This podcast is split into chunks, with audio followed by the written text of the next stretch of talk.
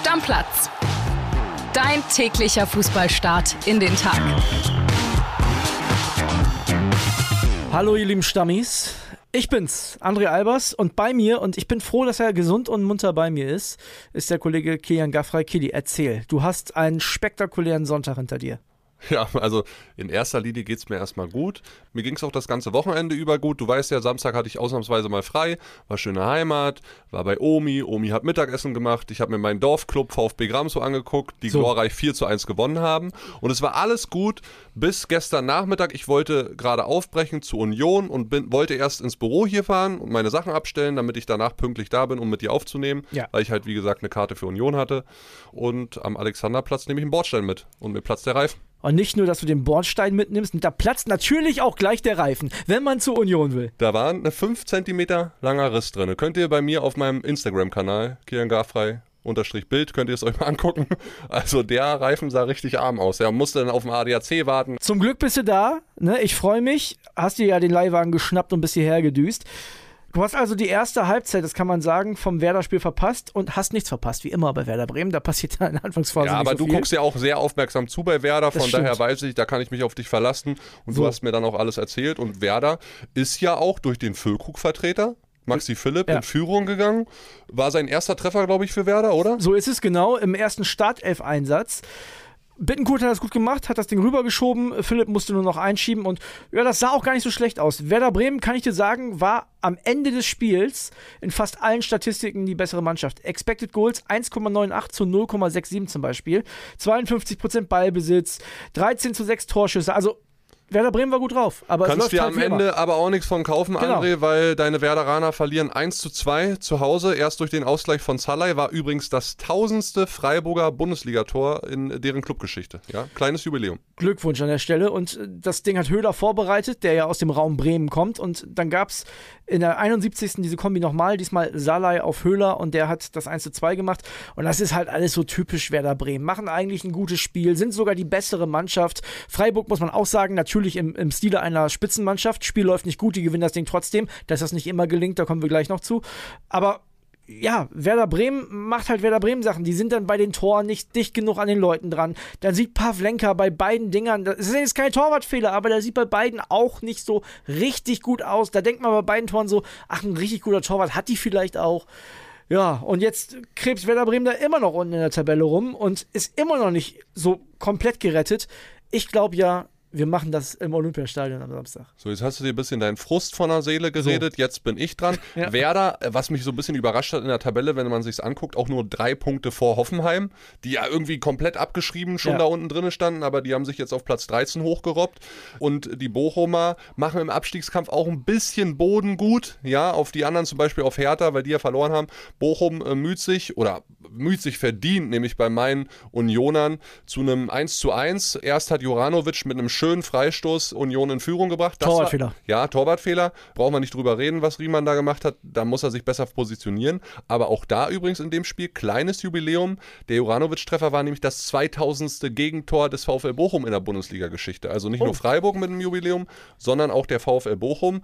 Und Freiburg äh, hat sich ja jetzt ein bisschen rangerobbt an meine Unioner auch, weil die nur unentschieden gespielt haben. Ja. Also Freiburg, äh, Leipzig und Union innerhalb von zwei Punkten im Kampf um die Champions League oder der dritte, der weinende Dritte spielt dann nur Europa League in der kommenden Saison.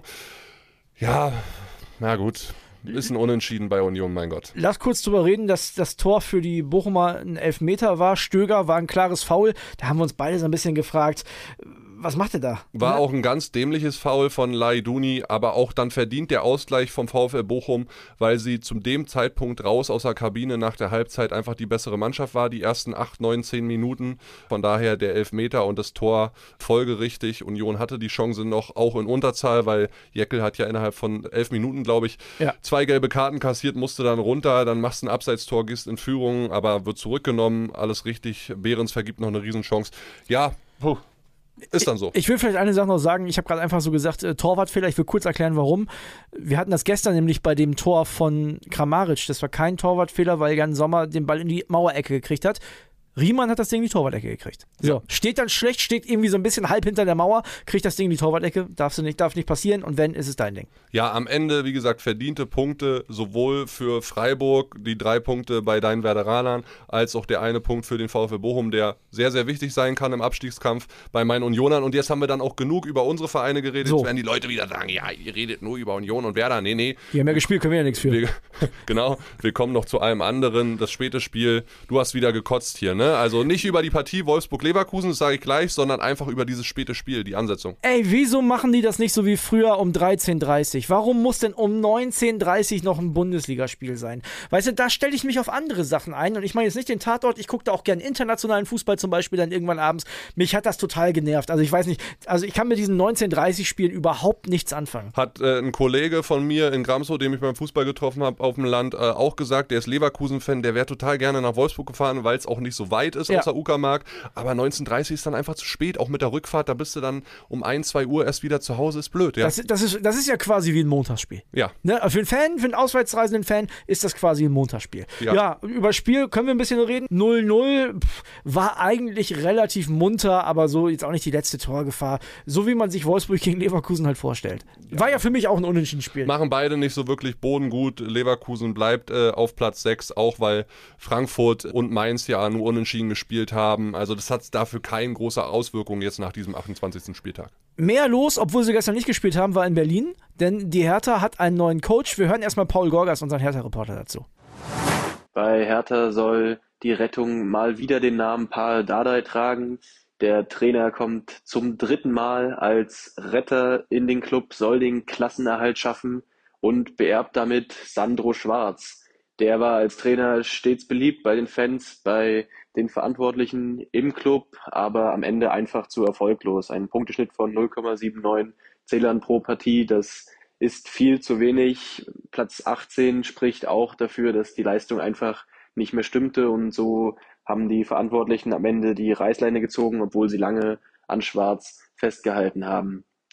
Paul Dardai wird zum dritten Mal Cheftrainer bei den Berlinern, schaffte 2015 und 2021 jeweils als Feuerwehrmann den Klassenerhalt. Das soll er auch wieder packen und auch wegen dieser Retterqualitäten ist es wohl so, dass das Gedankenspiel Dardai als Retter zu holen nicht zum ersten Mal in dieser Saison auftauchte. Nach unserem Stand haben sich die Verantwortlichen schon früher in dieser Spielzeit mit Dardai als möglichen neuen Coach beschäftigt. Jetzt gab es tatsächlich den Vollzug und heute um 15.30 Uhr wird Paul Dardai zum ersten Mal auf dem Platz stehen, sein altes, neues Team begutachten und sich vorher um 12 Uhr in einer Pressekonferenz bei Fans und bei den Medien natürlich vorstellen. Kili, wie doll muss Paul Dardai diesen Verein lieben, dass der sich diesen Scheiß zum dritten Mal antut? Wie doll blau-weiß kann ein Herz sein? Ja, das ist er ja durch und durch. Aber das Seit gibt es Jahren. doch gar nicht. Der liebt diesen Verein, seine Söhne sind ausgebildet worden oder spielen bei diesem Verein. Natürlich liebt Hertha und äh, liebt auch Paul Dardai Hertha über alles.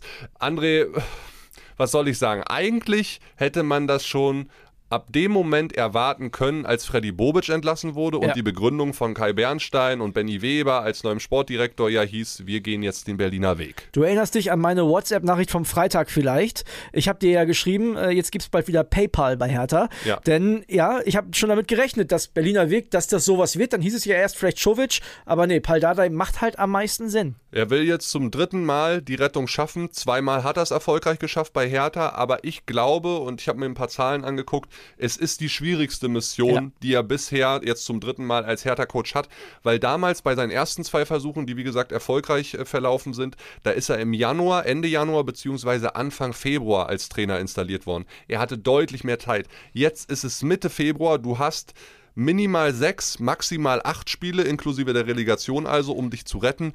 Boah, das ist schon ganz, ganz, ganz hartes Stück Arbeit. Und wir kennen alle André Albers in diesem Podcast. Was guckt der sich jetzt natürlich als erstes an? Das Sag's. Restprogramm. Ja, das, Das Restprogramm und- Hertha hat drei einfache Heimspiele. Also klar, gegen deine Werderaner. Ich will jetzt nicht sagen, dass es super einfach wird. Es wird schwer mit 20.000 Bremern, die nach Berlin kommen Vor allem werden. mit mir. Aber du spielst auch zu Hause, noch gegen Bochum unter anderem. Das Ja. musst du gewinnen. Und äh, der dritte Verein fällt mir gerade nicht Stuttgart. ein. Stuttgart, es ja. ist noch gegen Stuttgart. Also die spielen jetzt gegen Werder, in München, gegen Stuttgart, in Köln. Auch in Köln kannst du natürlich als Hertha BC was mitnehmen. Und am letzten Spieltag in Wolfsburg auch. Also, musst du auch. Ja, musst kannst du auch. Anders geht's nicht. Aber es ist ja auch nur ähm, möglich, weil es da unten ja ganz, ganz eng ist zwischen den letzten vier, fünf Teams. Und Hertha ist ja sogar noch die Mannschaft, die am weitesten zurück ist, dürfen wir auch nicht vergessen. Ne? Hertha bei 22 Punkten. Die sind zwar nur zwei Punkte hinter Stuttgart, aber schon fünf hinterm VfL Bochum. Haben natürlich da noch das direkte Duell. ja, und was habe ich dir gesagt? Auch die Augsburger werden da wieder mit reingezogen. Stimmt, ja. Und wenn ich so die Tabelle mir nochmal angucke, dann muss ich es jetzt einfach nochmal erwähnen. Also Hoffenheim jetzt auf Platz 13. Wann standen die auf 18 vor drei, vier Wochen noch? Da siehst du ja mal, wie eng das alles da unten drin ist. Ja, und wenn wir mal ehrlich sind, Hoffenheim schon fünf Punkte Vorsprung, die sind ja fast schon raus. Also sie haben schon fünf Punkte vom VfB Stuttgart. Das musst du ja erstmal aufholen. Und wir haben ja auch nur noch sechs Spiele. Ja, der Abstiegskampf, der neue Meisterkampf. Ja, ist so, ist so. Meisterkampf äh, möchte ich vielleicht mich noch ganz kurz zu positionieren, denn es gab einen interessanten Kommentar von unserem Chef, von Matthias Brügelmann. Erbärmlich BVB, sagt er. Und äh, er kann das alles nicht so nachvollziehen, denn wenn man deutscher Meister werden kann als Borussia Dortmund, dann in diesem Jahr und sie kriegen es mal wieder nicht gebacken. Er macht es ja vor allen Dingen fest, Matthias, an diesem Satz, den die BVB-Bosse immer mal wieder sagen. Wenn die Bayern schwächeln, müssen wir da sein. So. Und das hat der BVB am Wochenende einfach nicht geschafft. Ich muss noch mal mehr zu diesem Meisterkampf und nicht nur zum BVB sagen, André. Also wenn ich mir angucke, dass wir in einem Meisterkampf zwischen einer Mannschaft, die den Trainer entlassen hat und jetzt noch schlechter spielt haben, und einer Mannschaft, die trotz 2-0-Führung in Überzahl es nicht schafft, irgendwie auch nur ansatzweise in den Verwaltungsmodus zu schalten, boah, dann ist mir der Meisterkampf gerade doch nicht so lieb, weil, also klar ist er irgendwie spannend, aber es ist auch sportlich gesehen einfach enttäuschend. Und zum BVB, da nur einmal, ich habe mir nochmal die Tabelle letztes Jahr angeguckt nach 28 Spieltagen, genau die gleiche Punktzahl wie jetzt, nur da waren sie schon 7, 8 Punkte hinter Bayern, jetzt sind es halt zwei. Und das Torverhältnis unter Marco Rose war besser. Und du hast ja Edin Terzic vor ein paar Wochen gehört. Er hat gesagt, wir sind nicht so gut, wie ihr uns alle gemacht habt. Da hat er natürlich total recht und hat so ein bisschen auch die Dynamik daraus genommen und sieht auch ein, dass er die Mannschaft vielleicht noch nicht so weiterentwickeln konnte oder besser weiterentwickeln konnte, als Marco Rose es getan hat. Aber da frage ich mich schon, und ich will jetzt Edin Terzic überhaupt gar nicht in Frage stellen. Aber, Das mache ich gleich. Aber wo ist die Entwicklung unter Edin Terzic? Muss ich schon trotzdem nochmal fragen. Ich möchte erstmal eine Sache noch zu dieser Meisterkonstellation sagen. Momentan ist eine Mannschaft an der Spitze mit dem FC Bayern, die von 28 Spielen elf nicht gewonnen hat. Die das haben ist ja 99 unglaublich. André, ich gebe dir total recht, die haben 59 Punkte, das ist die schlechteste Bayern-Bilanz seit der Saison 2011 zu 12. Du weißt, was passiert ist. Dortmund ist Meister geworden. Aber Dortmund muss auch da sein jetzt endlich mal. Und jetzt kommen wir zu Edin Terzic. Was ich ein bisschen befremdlich fand, waren die Aussagen nach dem Spiel, wo er sich dann Oh, hingesetzt die hat. fand ich nicht befremdlich. André. Ich schon. Ich fand die total ehrlich und auch mal gerade raus auf den Punkt gebracht. Endlich mal. Und jetzt pass auf, jetzt stellt er sich dahin und sagt, ja, jetzt wissen wir auch, warum wir das seit zehn Jahren nicht packen, an die Bayern rankommen und so. Ganz ehrlich, vielleicht ist Edin Terzic aber halt auch ein Teil des Problems. Edin Terzic ist seit fünf Jahren in verschiedenen Funktionen in diesem Verein. Der war Co-Trainer von Favre, den, für den haben die sich, als er, nachdem er das erste Mal Trainer war, irgendeine Position ausgedacht, damit er danach auf Marco Rose folgen kann. Direktor so, war's, ja. Genau. Und jetzt ist er Cheftrainer. Und in den fünf Jahren hat sich daran nichts, aber auch gar nichts geändert. Und ich sag dir ehrlich, ich habe ganz viele BVB-Fans in meinem Umfeld. Und wenn ich denen das sage, die gehen komplett steil, weil die lieben Edin Terzic, so wie ich früher Flo Kofeld geliebt habe, weil das einer mit Werder-Herz war. Ich habe immer das Gefühl gehabt, der versteht das, der leidet mit. Das bringt dir aber nichts. Ich bin mir nicht sicher, ob Edin Terzic der beste Trainer für den BVB ist. Ich bin mir nicht sicher, Kitty, warte kurz. Ich bin mir nicht sicher, ob ein Trainer nicht einen großen Anteil hat, wenn deine Mannschaft zur Halbzeit 2-0 führt, ein Mann mehr ist, dass die Scheiße nicht runtergespielt wird. Will ich dir gar nicht widersprechen. Also ich sehe es auch so, dass natürlich Trainer Terzic, auch Sebastian Kehl, auch Aki Watzke damit in der Pflicht stehen und ein Teil des Problems sind. Für mich, gerade nach diesem Stuttgart-Spiel, hat sich herauskristallisiert, dass der BVB vielleicht nicht in allererster Linie ein Qualitätsproblem hat, vielleicht nicht ein Mentalitätsproblem hat, sondern die haben wirklich ein mentales Problem. Also für mich ist das wirklich eine sportpsychologische Frage, die hier mal gestellt werden muss ist der BVB vom Kopf her, und das ist nur das Mentale, nicht irgendwie die Art und Weise oder die Aggression auf dem Platz oder sonst was, das ist nur das Mentale, wo ich mir denke, können sie das überhaupt? Und da bin ich dann eher bei der Mannschaft und da bin ich dann bei äh, Identifikationsfiguren im BVB. Wie bei Marco Reus, da bin ich auch bei einem Mats Hummels. Also mir fehlt dieser Leader, der da mal dazwischen haut in so einem Spiel und dann sagt, ey, so und so muss es sein. Weil klar, Führungen haben sie nicht oft verspielt in dieser Saison. Werder kann man als Negativbeispiel heranziehen. Ja. Man kann jetzt dieses Spiel gegen Stuttgart heranziehen. Das ist Wahnsinn. Sie haben Spiel. aber auch gegen Schalke nach Führung, haben sie äh, noch ein Unentschieden gespielt, jetzt im Rückspiel. Sie hatten in München dieses Mentalproblem, wo Gregor Kobel diesen Knopf gedrückt hat und irgendwie bei allen der Stecker gezogen wurde. Also für mich ist es wirklich ein mentales Ding, gerade im Meisterschaftskampf. Und ich weiß nicht und ich glaube auch irgendwie nicht, dass der BVB da den Schalter jetzt für die allerletzten Spiele nochmal umlegen. Aber ist das nicht ein Trainerthema für dich? Ist das nicht ein Thema? aber ein Trainer ist ja kein Psychologe. Na also. ja, aber was macht, wofür ist ein Trainer denn da? Dann sind die für mich alle überbezahlt. Wenn ein Trainer, es heißt immer, ein Trainer kann keine Tore schießen, ein Trainer kann nicht verteidigen. Wenn ein Trainer jetzt nicht mal mehr in der Lage ist, in der Halbzeit die Mannschaft so einzustellen, dass sie eine Führung gegen zehn Mann, gegen eine Mannschaft, die um Abstieg spielt, das so ja einzustellen? Dann, ja, das ist aber dann vielleicht eher eine taktische Frage. Klar ist er auch so ein bisschen irgendwie der Wohlfühlonkel für einige an der Linie, aber wozu haben denn Vereine mittlerweile Sportpsychologen auch äh, drin im Club? Ja, das ist ja, ist ja nicht, ist, das machen die ja nicht einfach so. Ich sage dir, zwei Sachen möchte ich sagen. Das erste, ein Spitzentrainer in der Fußball-Bundesliga hätte die Mannschaft dazu gebracht, den Vorsprung gegen 10 Stuttgarter über die Zeit zu bringen. Das ist das erste, wo ich mir sicher bin. Und das zweite, und da möchte ich dir die Frage einmal stellen, auch gerne an alle Stammis da draußen, wenn ihr RB Leipzig, Bayer Leverkusen, oder meinetwegen auch, wen haben wir noch? Sagen wir Bayern München. Sagen wir Bayern München. Ist für beide zu groß, aber sagen wir Bayern München wert. Und ihr habt die Wahl zwischen Marco Rose und Edin Terzic. Wen nehmt ihr?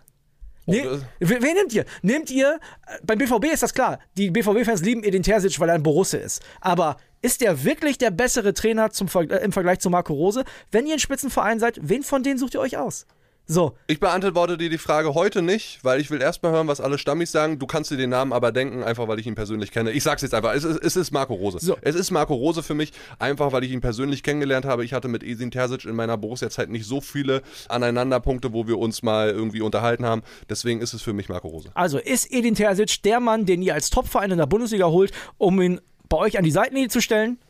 Und euch die deutsche Meisterschaft oh, André, jetzt werden die Leute aber auch wieder sagen, ey, ist das nicht so ein bisschen übertrieben? Ich meine, klar, du gehst da nochmal 3-2 in Führung in Stuttgart und Nein, dann kriegst du einmal, macht, da macht ein 19-Jähriger, der das erste Mal da reinkommt, diesen blöden Bock. Ja, na klar. Ich meine, den Ball hättest selbst du nicht, rausgeschlagen. Aber es geht doch nicht nur um diese eine Aktion. Die haben vorher schon 2-0 verzockt. Ja. Die haben drei Gegentore vom VfB ja. Stuttgart kassiert in der zweiten Halbzeit, die nur noch zu 10 waren. Ja. Also bitte, bitte, wirklich. Ja.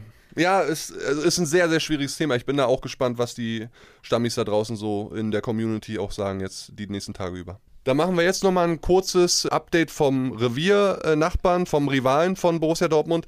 Bei Schalke war ein ganz wichtiger Sieg gegen die Hertha 5-2, aber den haben sie auch bitter, bitter böse bezahlt.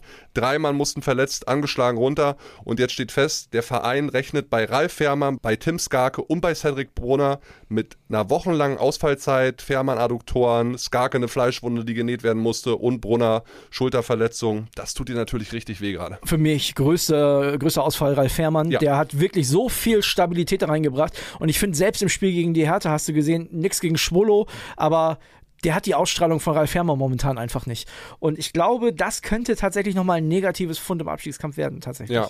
Hast du eigentlich zweite Liga am Wochenende auch geguckt? Ja, auch total verrückt gewesen. Ne? Ja. Also, also erstmal Heidenheim am Freitag. Ne? Heidenheim souverän gewonnen, Gewinnt. sich zurückgemeldet und, und die auch so ein bisschen der Gewinner des Spieltags. Genau.